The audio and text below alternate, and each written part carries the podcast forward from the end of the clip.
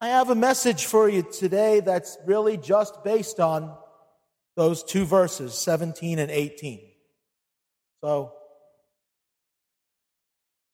not covering a lot of ground in Philippians, but you might not believe it, but there are so many things to say about these two sentences that comprise verses 17 and 18.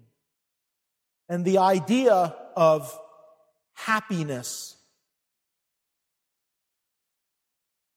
found in the right place is one of the things that comes out. There are all sorts of things that come up in our life that can make us feel not happy in a moment or for a season, right? So, what are these hymn writers talking about when they say, Now I'm happy all the day? Really? All is at rest. Blessed assurance, all is at rest. Is it? Blessed assurance, all is at rest. I, in my Savior, am happy and blessed. Yes. The answer to the question is yes. In the midst of difficulty and hardship, in Christ, in His Spirit, there is happiness for the Christian. Does it relieve all of the burden and the struggle and the difficulty of everything that we face in life? No. And that's why the Bible addresses, like, how to handle anxiety, for example. You know, go to the Lord with thanksgiving and prayer, right? The Bible teaches us uh, how to bear one another's burdens because we need to, because we fulfill the law of Christ.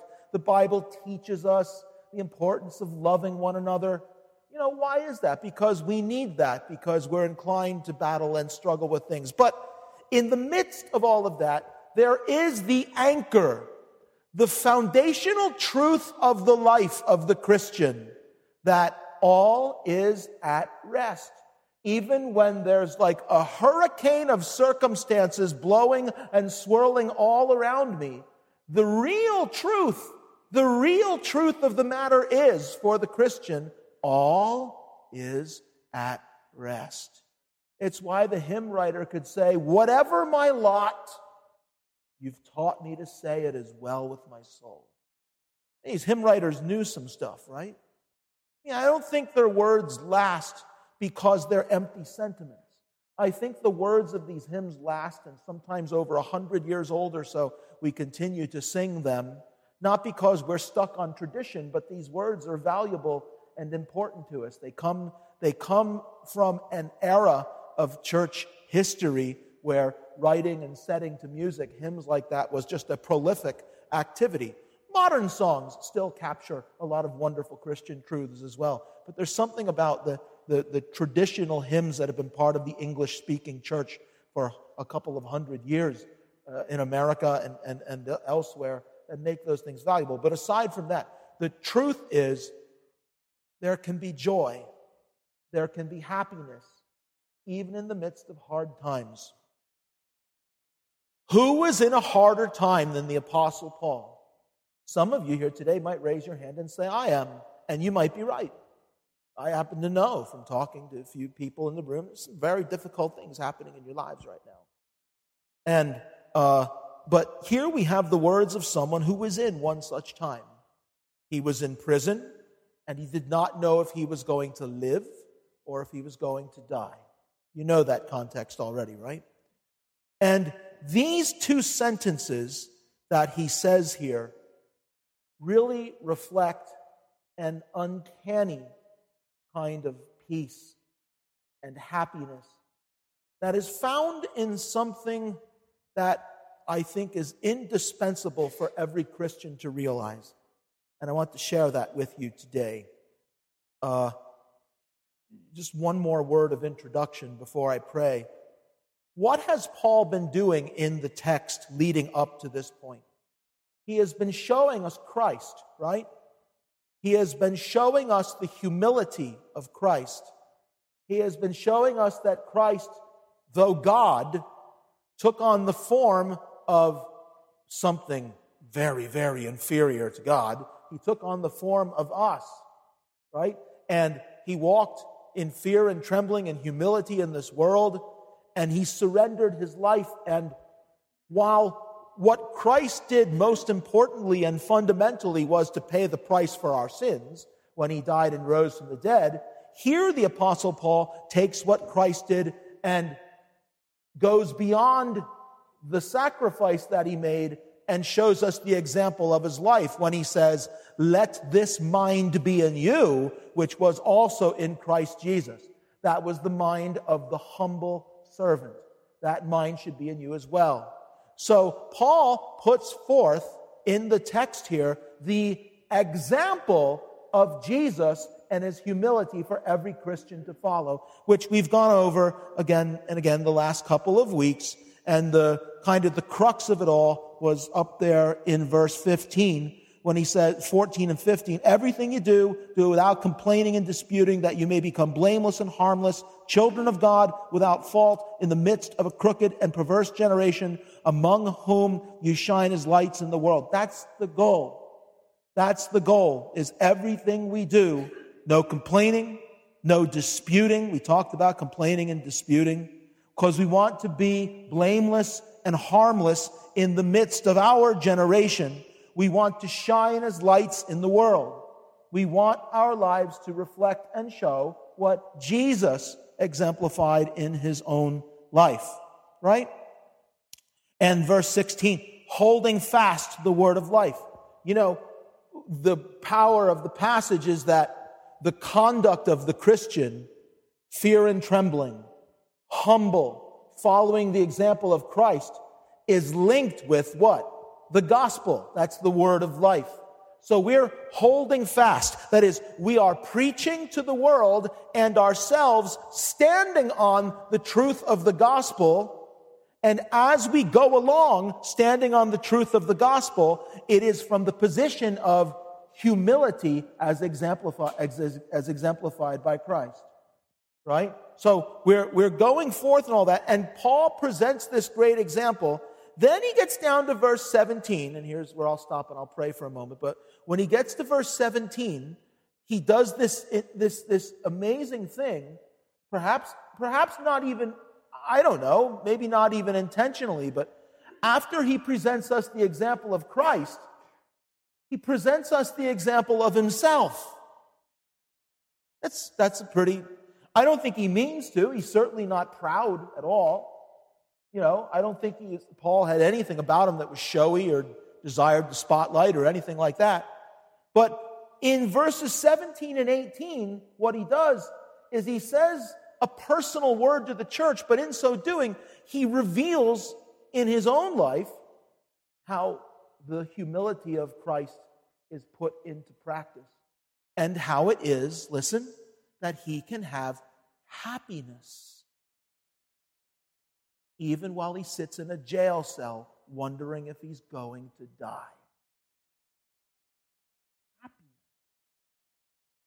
Let's pray. Dear Father in heaven, Lord God, I pray that you would help me to explain these sentences in the way that, that I've studied them and, and come to understand them as you've shown me.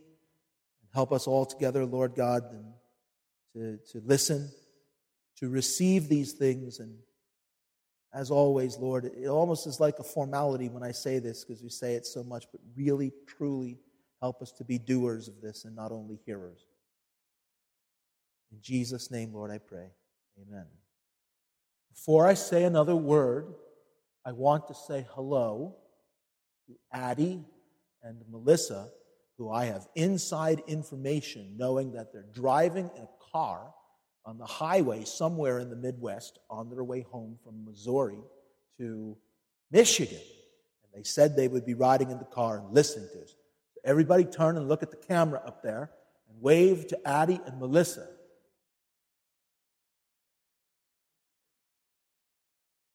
Hello? There you go a Facebook shout out. Okay, listen to these words now. Ready? Yes, And if I am being poured out as a drink offering on the sacrifice and service of your faith, I'm glad and rejoice with you all. For the same reason, you also be glad and rejoice with me. Wow. I guess the first thing I want to point out is the word yes. The word yes is very important because, strictly from a literary standpoint, it shows us that Paul is not abruptly bringing up some separate thought. The word yes, spoken or written in this way, would indicate that the thing that he just said reminded him to say this as well. Kind of like the word therefore, but, but not exactly the same. So Paul says he speaks of doing everything without complaining and disputing, etc., etc., holding fast the word of life. Yes, and if I am being poured out as a drink offering on the sacrifice and service of your faith, I'm glad. Right? So he just got done telling them that they should follow the example of Christ and be humble. They should do everything without complaining and disputing, which is also part of following the example of Christ. They should be harmless and blameless in their generation, like Christ. They should shine the light with their conduct as they hold fast to the gospel, like Christ. And yes, by the way, that's exactly what I'm trying to do, what he says. Right? So it's, it's, a, it's these thoughts are connected to the whole context of look at the example of the humility of Christ and walk in it yourself as a Christian. Now, I feel like there are some, there are some statements in here that, that, are, that are very interesting to pick apart, and I hope you'll bear with me and not think that I'm being too tedious about picking such a small passage of Scripture apart. But I would say to you that it would be very easy just to read this passage and view it as just a very informal, colloquial thing where Paul is just expressing goodwill towards them. But there are some things that he says here that, that make references to things that are elsewhere in the Bible that, without question, there's some connection to. That it bears, if you're really going to be edified by expositing Scripture, then these are the things that you really have to notice. And then the first thing we already mentioned, yes, and if I am being poured out. And I think it's important that you say something about the word if, right? The fact that he says, if I am being poured out, reflects what? It reflects that he's not sure if he's being poured out or not. And just to make it clear, I'll explain this more in a minute. But the idea here Excuse me. Can someone obtain water for me? I'm, my throat is quite dry. Look, there goes Chris.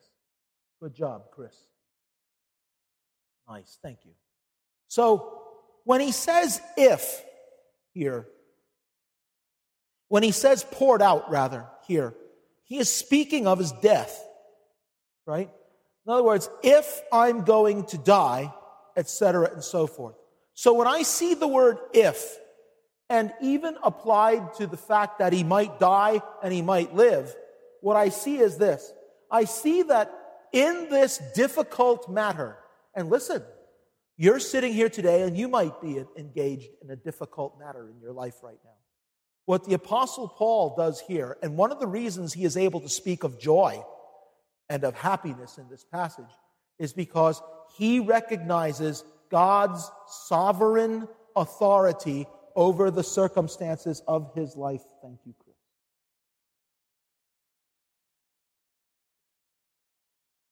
Excellent. Right? He recognizes God's absolute sovereign authority over the circumstances of his life. And I think that's a great thing. God is sovereign in this matter that is facing the Apostle Paul. I think it's important for you and I to recognize that whether it is how we are taught to pray or even making plans for our lives, even the work of the ministry itself, even large decisions like who to marry or what job or where to move. I think it's very important for Christians to recognize that that if should always be in our hearts as well. It is not wrong to plan. It is right and wise to plan. It is not wrong to apply wisdom to good decision making. It's essential that you do that. But it is always, even in prayer, important that the spirit of our hearts be, Your will be done on earth as it is in heaven. Or, Nevertheless, not my will, but your will be done. Right? And so, when Paul says if here, realize that in this verse, he speaks of if I'm going to die, but he's not, he's not really convinced whether he is or not because if you peek ahead uh, at verse 23 in the same chapter, he says, Therefore I hope to send him, it's a reference to Timothy, I hope to send him at once as soon as I see how it goes with me.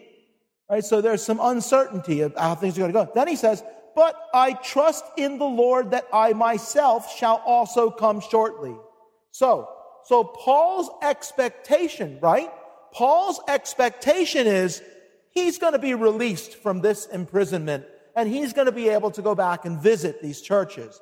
However, even though that's his expectation, he does not come flat out and say, I'm going to be getting out of prison and coming to seeing you. It makes those two sentences in verses 17 and 18 more remarkable. If I am being poured out as a drink offering, if, he says, if I'm going to die, even though he expects that maybe, maybe he is going to come through this one. What is that? That is a healthy Christian release of the burden of circumstances to the hands of an almighty, all knowing, sovereign God. That is not a cop out. That is not setting aside responsibility of my life. That is deferring to God, true faith in God which recognizes that my relationship with God, my prayers, my study of His Word, my fellowship, that indispensable day by day relationship with God involves me recognizing His sovereign control over everything in my life. Right? It doesn't mean don't do anything. It doesn't mean just sit back and let life come to you like the wind blows.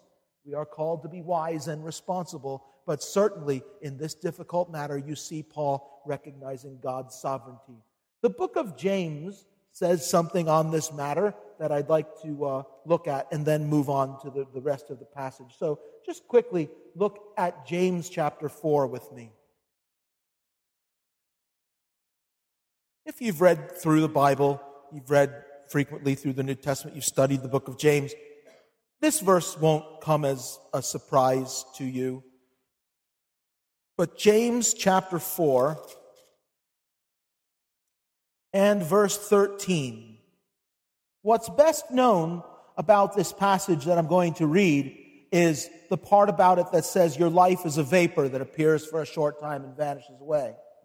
What you ought to know is the context in which that statement is made because it's very powerful and it speaks directly to what we've already been talking about here today. Come now, you who say, Today or tomorrow we will go to such and such a city, spend a year there, buy and sell, and make a profit. Whereas you do not know what will happen tomorrow. For what is your life?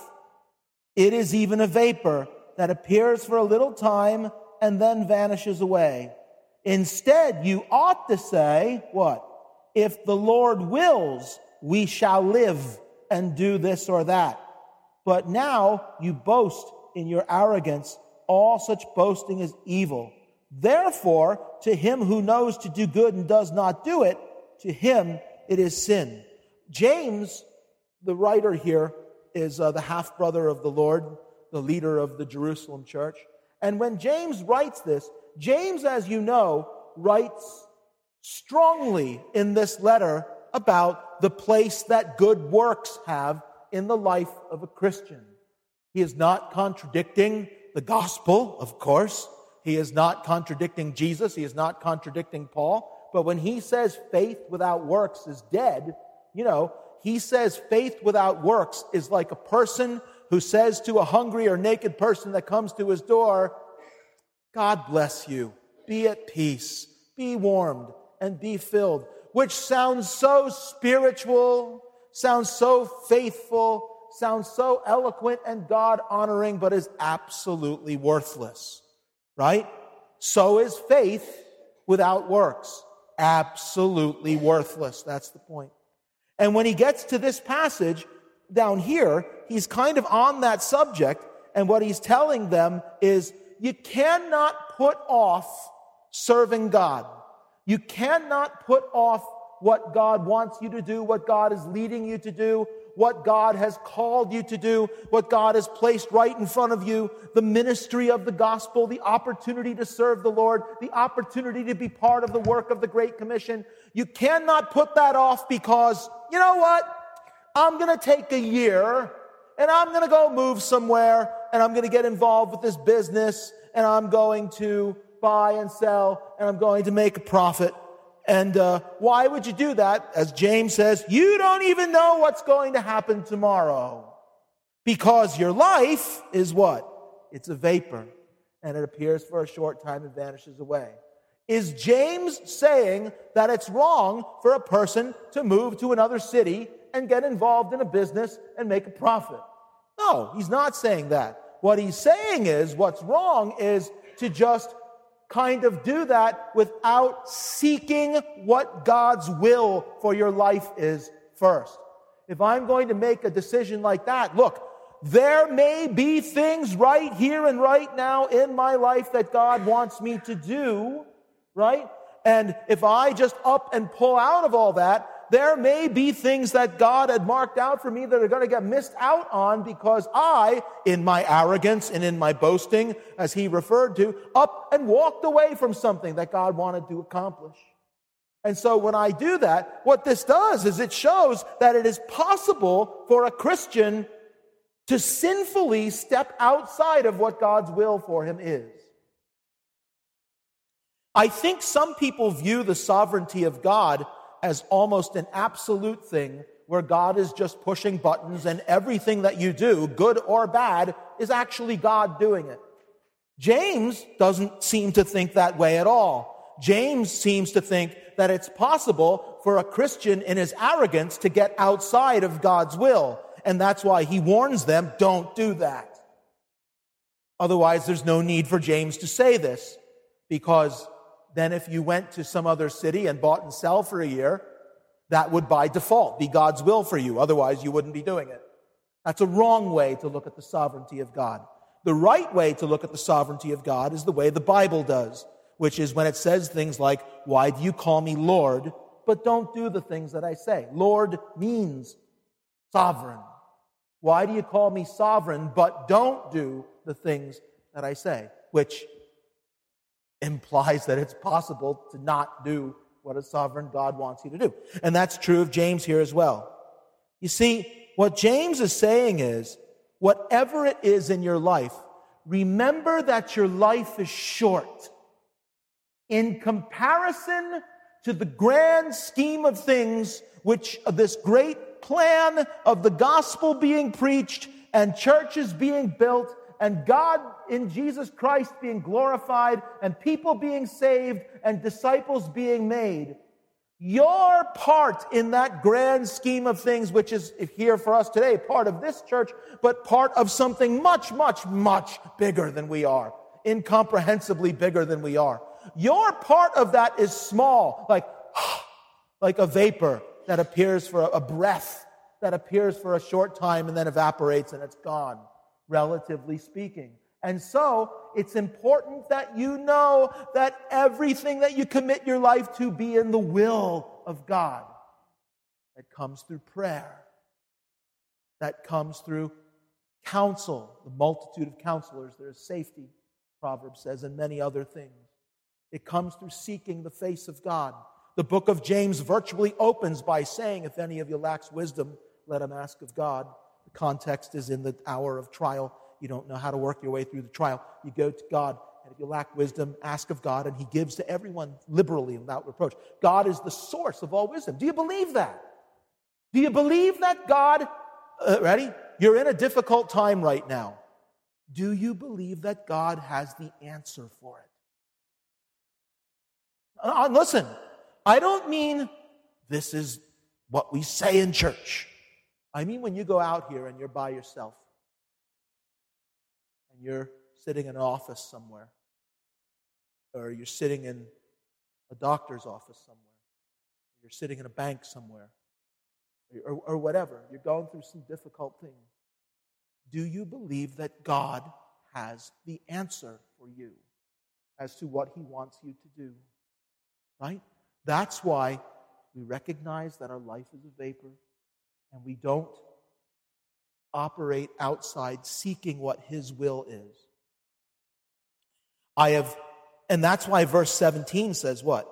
Therefore, it's, it's verse 17 here is a conclusion from what he said. To him who knows to do good and does not do it, to him it is sin. But James is saying, if you know that God wants you to serve him, but you say, no, I'm not going to be involved with this because I've made plans already to go away for a year and buy and sell. That's the example that's given. Listen, if God has called us, brother, let's, let's just be real simple and plain and real about this. God has called us to do good with our lives. God places those opportunities to do good in front of us. We're not earning our salvation. Please put that stuff out of your head.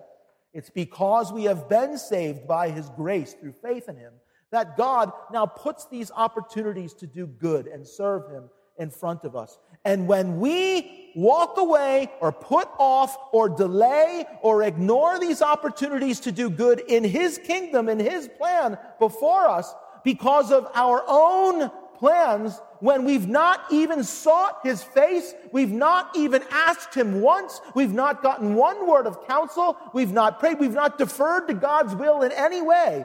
When we know to do good and we don't do it, it's sin. That's what James is saying. Because James is the great champion of Christians doing good works here in the New Testament, isn't he? Right? Even telling us, as I've already said, that our faith without them is dead. Now, this deferring, this deferring to the sovereign will of God, you can look back at Philippians. This deferring to the sovereign will of God is all over the Apostle Paul. There is no name it and claim it here. Did you notice that? You know what I mean when I say that, right? I mean, I'm hoping that somewhat this has died out, but I'm perfectly aware of the fact that among a lot of popular, I mean, wildly popular in media Christian preachers and teachers, some really big names, this idea that what you need to do is just speak positive things. And what you need to do is just speak what you want your reality to be. You ever heard these sorts of things? Some of you have, some of you haven't, and for those of you that haven't, I thank God for your ignorance of this. But, but it's very, it's very, uh, it's been very popular in televangelism for many years some of the most blatant and flagrant edge has been taken off of it because of potent godly criticism of it over the years. But it's still there. This whole idea of what was called the word faith movement that, like, if you're economically struggling, if you're physically struggling, if you're emotionally struggling, if you're struggling anyway, what you need to do is just speak positive things over your circumstances. And when you speak those things, it, it enlists God, binds him, if you will, to do it. Right? And this, this, is, this has been a popular thing. You don't see Paul do that here. See, my problem with that is it's the opposite of what you see here, and it's the opposite of what James says. Paul here doesn't say, Yes, and I am coming to you. Don't say anything else. I am going to come to you. No, Paul's more real than that. We're not called, I mean, there's something that's very fake about just trying to speak something and think that, like, somehow if we just say it enough, it'll become reality. We're called as Christians to be perfectly aware of what's going on around us and humbly defer to God's will in whatever the matter may be, which is what Paul does. If I'm being poured out, if I'm going to die, then you know what? I'm glad and I want you to be glad with me. Even though I do expect to come to you. But, but maybe I won't. I think there are a lot of modern preachers that if someone said that, what Paul said, they would say, where is your faith, brother? You imagine saying to the Apostle Paul, Where is your faith, brother? Eh, it could happen. Peter tried to rebuke Jesus at one point, remember? So, so, I mean, it does, this sort of thing does go on. But, well, it's enough to say about that point, I think. But do you see that in this passage, there is a deferring to God's will, even over his life, even over life and death. There is a deferring to God's will. The passage mentions joy and gladness, like we were singing about happiness. I want to say to you that I believe there is a great connection, a great, indisputable, indisputable or undisputable? Undisputable connection between submitting to God's will and real happiness and real joy.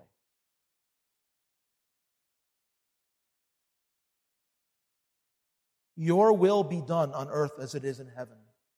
You know, Jesus taught us to pray that way. You know what's amazing about that? That's for our own good. God, your will be done on earth as it is in heaven. Statements like, all things work together for good to those who love God, to those who are the called according to what? His purposes. God has purposes that He's working out in this world. And those who love Him and those who are the called, the elect, the chosen of Him, who are in Christ Jesus, Every circumstance that happens somehow works for God's good. You want to find peace? All is at rest. I and my Savior am happy and blessed. The burden of my heart rolled away. It was there by faith I received my sight, and now I'm happy all the day. You want to really experience that? You want to really be able to stand up in church and sing those songs and really mean it. Submit yourself to the fact that God is sovereign and that God, even in the most difficult of your circumstances, knows the answer, knows the resolution, knows the way out, and whatever it is, if you are His elect, if you are His child, if you love Him and you are the called according to His purposes, whatever it is that comes about is going to be for some good in the kingdom of God. I hope, I hope you mean that, amen. And I, and I hope I can mean that, amen, as well. Because that's really what's true and going on here. The man is speaking of whether he's going to die or not, and then immediately launches off into talking about be glad, and I want you to, I'm glad, and I want you to be glad with me. All right. That's that aspect of these couple of sentences.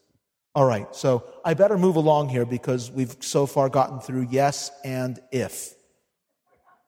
So you see why these things go slow, right?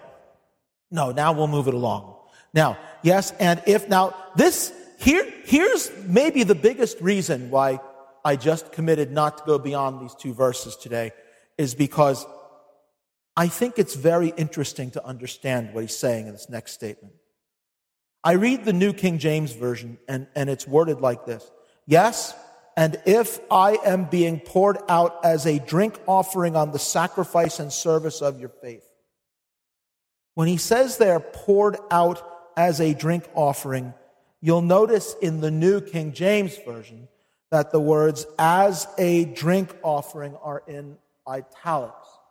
So in the original Greek, what that means is the verse would read like this, translated literally into English.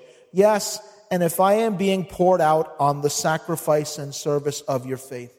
And so I got to thinking to myself, why would the translators add those words as a drink offering? And that got me thinking about what a drink offering was. The first drink offering that appears in the New Testament appears in Genesis chapter 35. And uh, it's actually a, a great moment at Bethel. Jacob is at Bethel, and God meets him there and says, Your name's not going to be Jacob anymore, it's going to be Israel. Now, it's a pretty big moment, and it says there that Jacob pours out a drink offering before the Lord. It, of course, had not been codified into the law yet. I'll come to that in a minute. But, but I, think, I think one of the reasons probably that the translators add those words here is because this is identical to something else that the Apostle Paul said. He said this twice in the New Testament. And it's funny because in this book, he says it in a passage where he's about to talk about Timothy. That comes in the next passage. And, and uh, Paul, is, Paul is here writing, and he's saying that he's about to be poured out, and, uh, or if, he says, if I'm being poured out. And then after that, he says, I trust the Lord Jesus to send Timothy to you shortly. The other time that Paul used this phrase, he used it when writing to Timothy. Paul is uh, here in prison and sort of leaning towards expecting that it looks like he's going to be released from this imprisonment, but still deferring to God's will. The other time that he wrote it, he wrote it to Timothy, and it was the other way around. He was still deferring to God's will, but this time, much later in his life, he knew and expected that he was going to die.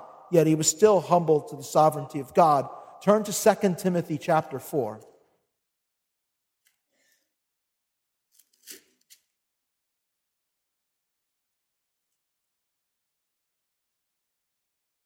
These aren't, this isn't just a, a, a figure of speech.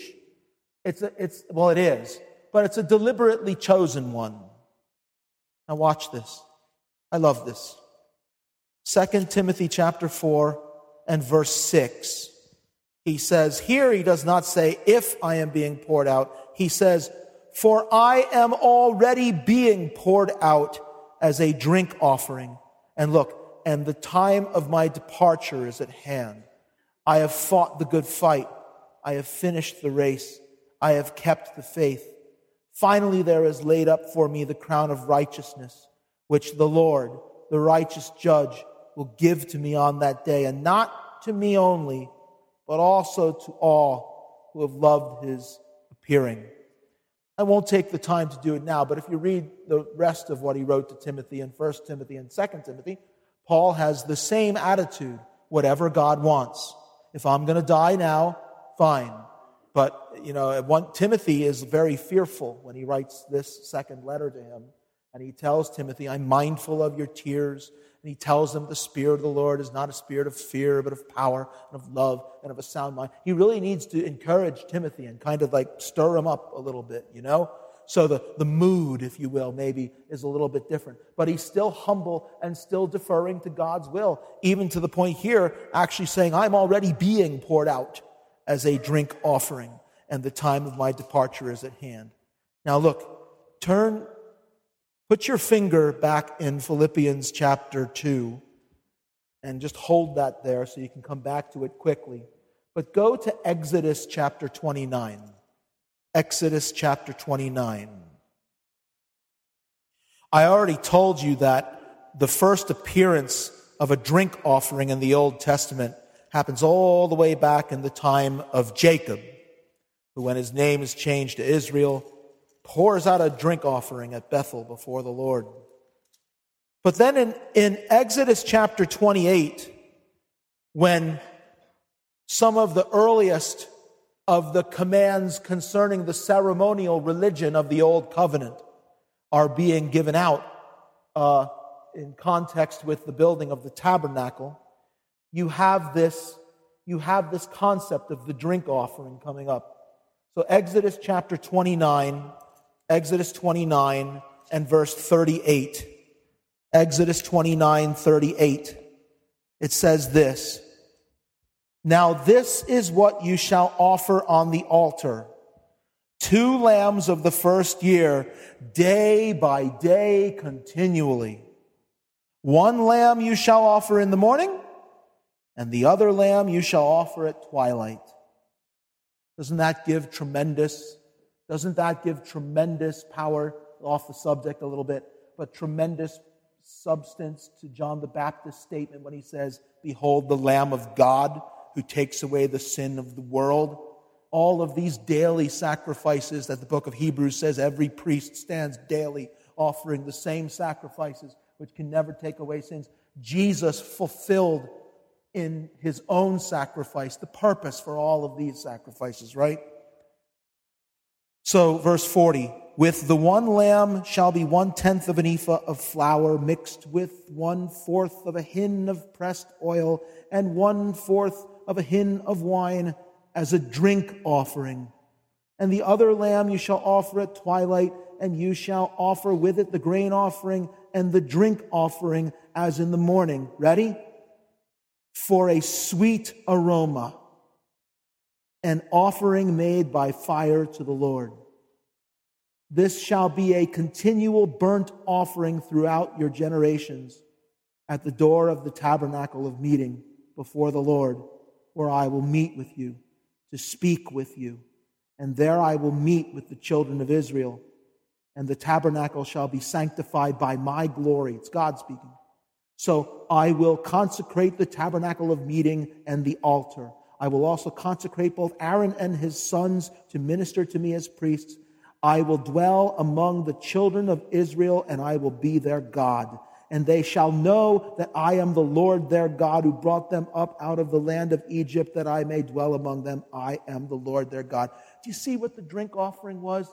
It was just a sweet offering, a sweet aroma to the Lord. Now look at Philippians.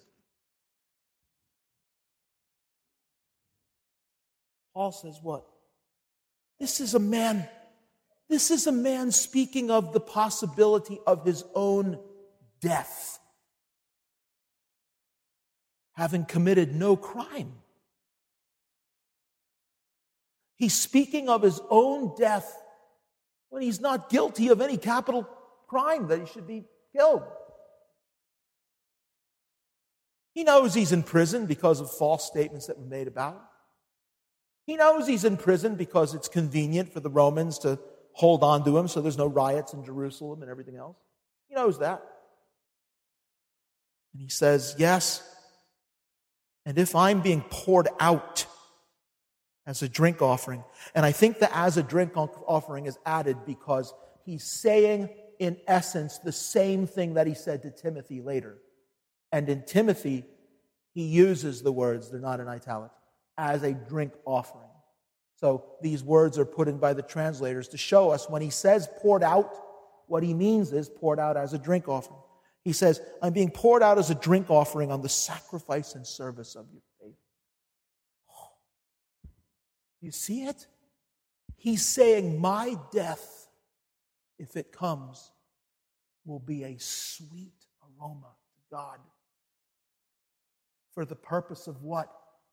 the building up of your faith. In other words, if I have lived and ministered and served to the point where it has cost me my life, even in unrighteous circumstances, even if I am unjustly killed, it is a sweet offering to God, and I am glad because of you, Philippian Christian. And now I am happy all the day. I, in my Savior, am happy and blessed. Hymn writers understood that you could say things like that because you have this attitude of the Christian that even if I am unjustly killed, it is a sweet offering to God because what I have done to get myself into all of this trouble, ready? Ready? Has been for the better of others. Others. And herein, brothers and sisters, listen carefully. I don't mean to play psychology with you here or anything like that. But here comes one of the keys to happiness. Here comes one of the keys to being happy in Christ, really experiencing the joy of the Christian. You, like Christ, like Paul, devote your life to the blessing and the benefit of others. Why often do we struggle? Why often do we internally find misery and sometimes can't even figure out why? Why often do anxieties and depressions and, and, and, and just the blues and, and, and just all sorts of things? And I'm not playing mental health professional here in psychology. I'm completely 100% not qualified for that. But here I am trying to show you that God's word shows that this man is able to talk about joy because his life has not been devoted to himself. He has not spent a second sitting around thinking about himself. Do you see it? Look what he says. If I'm being poured out as a drink offering on the sacrifice and service of your faith, I'm glad and rejoice in the day of Christ. No, I, I jumped the wrong. I, I am glad and rejoice with you all. He's happy if he's dying. He's happy if he's going to die because the purpose of his life was not to get better himself. He's happy because the purpose of his life was to make them better in the name of Christ. And he saw it happen. And even if it cost him his life in unjust circumstances, I rejoice with you and I want you to rejoice with me.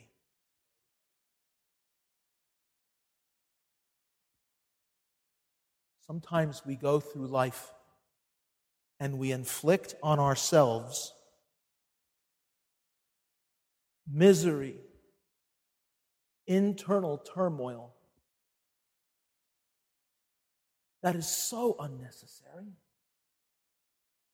And I think that if we examine ourselves as the Bible calls us to do, we should look and say,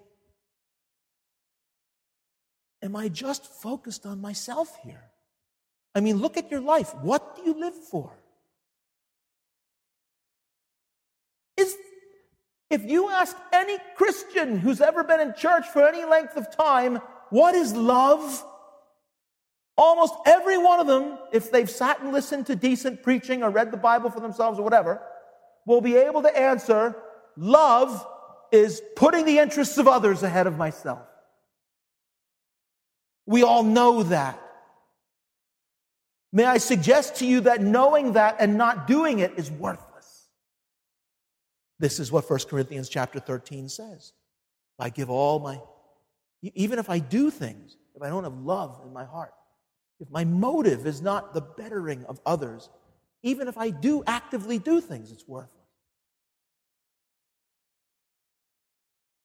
May I suggest to you that we should all be like examining ourselves. I mean, I mean, I have known and know people who battle and struggle with internal turmoil and misery and hardship and difficulty and part of me just wants to hug and squeeze and say, Stop thinking about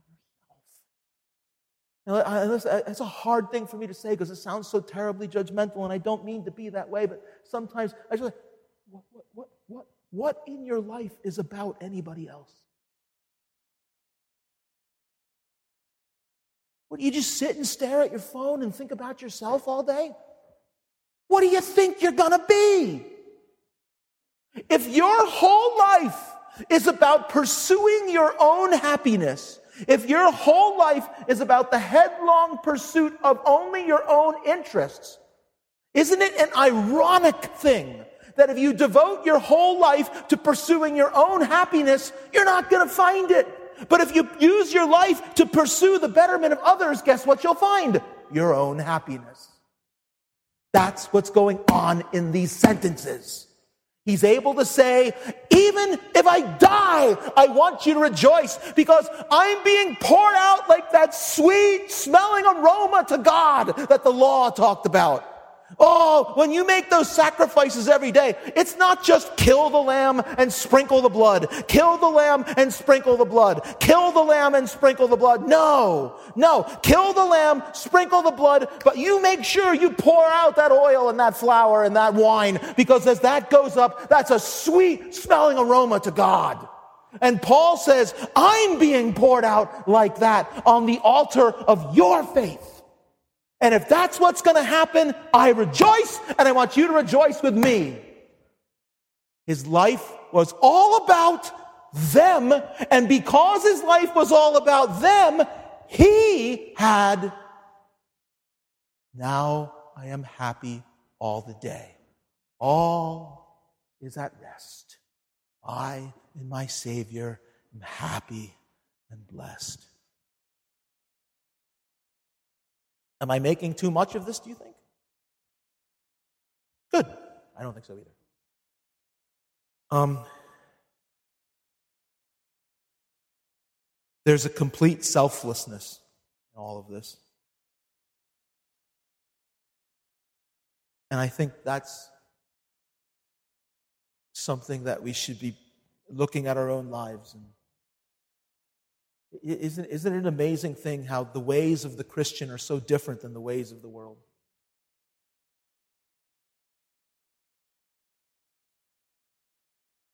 There are people that are in relationships that are miserable. That are people, there are people who are not in relationships who are miserable because they want to be. There are people that are in relationships and they're miserable because the relationship is not what they want to be, so they want to get out. There are people that are not in relationships and they're miserable because they think like everyone else has one, so I want to be in one too. There are people who are rich, rich, I mean, obscenely wealthy, to the point where they never have to have a financial concern in their life ever again, who are miserable. There are people who are poor and want the riches of those people because they think the riches will make them happy, even though those people are miserable. See, listen, brothers and sisters in Christ, we're not supposed to look at the world that way. We're told earlier in this passage that we live in the midst of a crooked and perverse generation, and we're supposed to shine as lights. I don't look for my happiness in other people and what they can give me and what they can do for me. I don't look for happiness in material, in wealth. I don't look for happiness in entertainment. When I walk closely with Jesus, listen to this. Even that, I don't just walk closely with Jesus because of what I can get out of that. Hear what I said? You can even walk with God wrong wrongly. I walk with God and I want to see what He places in front of me so I can devote my life to His will. I want to serve others. And I want to do it with the right motive. I don't want to serve others just so I can have everybody look at me. That's fleeting too. You know, all of life is the book of Ecclesiastes, I'm sorry to say. It's absolutely true. It's all chasing of the wind, except your closeness with God. You walk with God, you ask Him to lead you and to show you what He wants you to do in service to others. Isn't that what this passage is about? Let this mind be in you, which was also in Christ Jesus. Right? Went, was obedient even to the point of death on the cross? Isn't that what Paul is saying here? If I'm being poured out as a drink offering, I'm glad, and I want you to be glad with me. God, Lord, show us what we can do for the good of others, and then watch the peace that He supplies in the midst of it. And listen, I don't mean just like the good that I can do for others who are my friends. So that's good too. That is good. That, that will definitely help you a lot. But sometimes we have to look beyond just our own little circle, my family. It's really easy for me to do good for Roberta, Jonathan. Very easy for me to do that. And, and I should. I should do that, especially as a husband, right? But, but God puts opportunities for me to do good. He really does this. He gives me opportunities to do good for people who hate me. This is not preacher talk. I'm speaking from experience. He gives me opportunities to do good for people I don't even know, complete strangers. He gives me opportunities to do good with my life, which really belongs to Him. He gives me opportunities to do good, which probably are going to yield zero benefit to myself in a material sense. James says, If I know to do good and don't do it, to me it is sin. And that's why Paul has this unbelief. Unless Paul's just blowing smoke here and it's not true. I doubt that. I think Paul's really writing sincerely here, right? Telling us the truth. I mean, yeah, maybe you're sitting there and you're thinking, yeah, right. You might die and you're glad. No, I think he's telling the truth. That's why he's able to do it, because his life is devoted to the betterment of others. If I'm being poured out as a drink offering on the sacrifice and service of your faith, I am glad and rejoice with you all. For the same reason, you also be glad and rejoice with me. Um,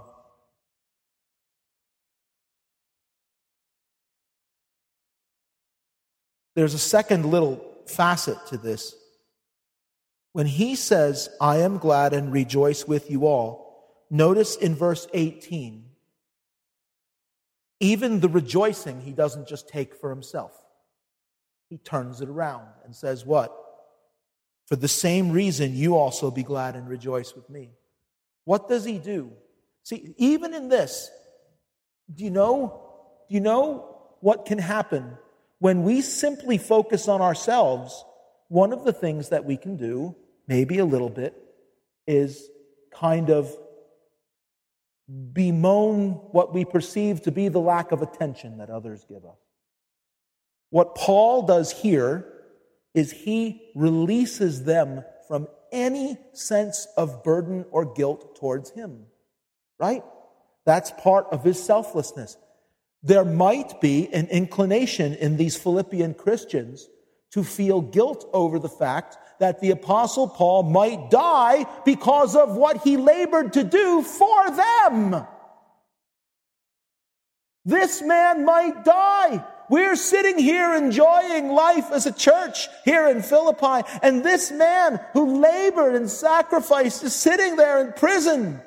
Paul says, I rejoice, and for the same reason, you also rejoice with me so selfless, so complete in his selflessness, is that he says, I don't even want you to worry about this at all. I rejoice with you, and I want you to rejoice with me.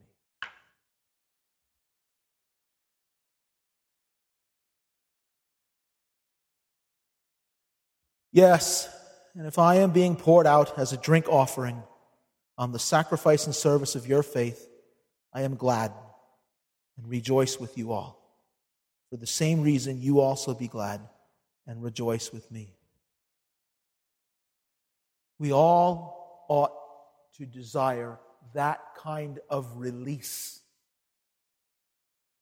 of self importance and self motive to God. That He may lead us in all things. Close with this thought. This whole idea of Paul just viewing his life as something that was totally about the betterment of others and was totally about being poured out as this sacrifice. Does it remind you of anything else that he said that was very famous? How about Romans chapter 12 and verse 1? What does Romans 12, 1 say?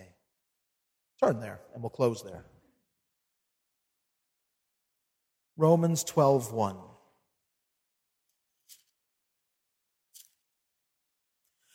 Romans 12 1. Listen to this language. I beseech you, beg you, therefore, brethren, by the mercies of God, that you present your bodies a living sacrifice. There you go. There you go. That's, that's what Paul saw his physical life in his body as a sacrifice. So, whether in his death he was a sacrifice, here he speaks of in his life being a sacrifice. I present your bodies a living sacrifice, holy, acceptable to God, which is your reasonable service. And on top of that, not just your body, but what else? Your mind. Do not be conformed to this world, but be transformed by the renewing of your mind, that you may prove what is that good and acceptable and perfect will of God. So we surrender our bodies and our minds to the Lord as a sacrifice to Him. If you will really do that, if we will view God as someone to be served, here you go, the crux. Ready? Pay attention. If you view God as someone to be served, as opposed to someone who day by day serves me, I think you'll have the right mindset and you will find more peace and more happiness in that. Christ did serve us. He died for our sins and rose from the dead. God does serve us. That's what His grace is. His grace is just His goodness to us that we don't earn and deserve. But as I walk with Him day by day, if I view my God as someone to be served, as opposed to simply someone who serves me, that right, you know, my body a sacrifice, my mind not conformed to the world but transformed, then I will find that peace and joy and be able to say, now I'm happy all the day. Stand up with me and let's sing this last hymn that we have here today. Ken, Fanny, come on back up here. Let's sing and then we're done for today.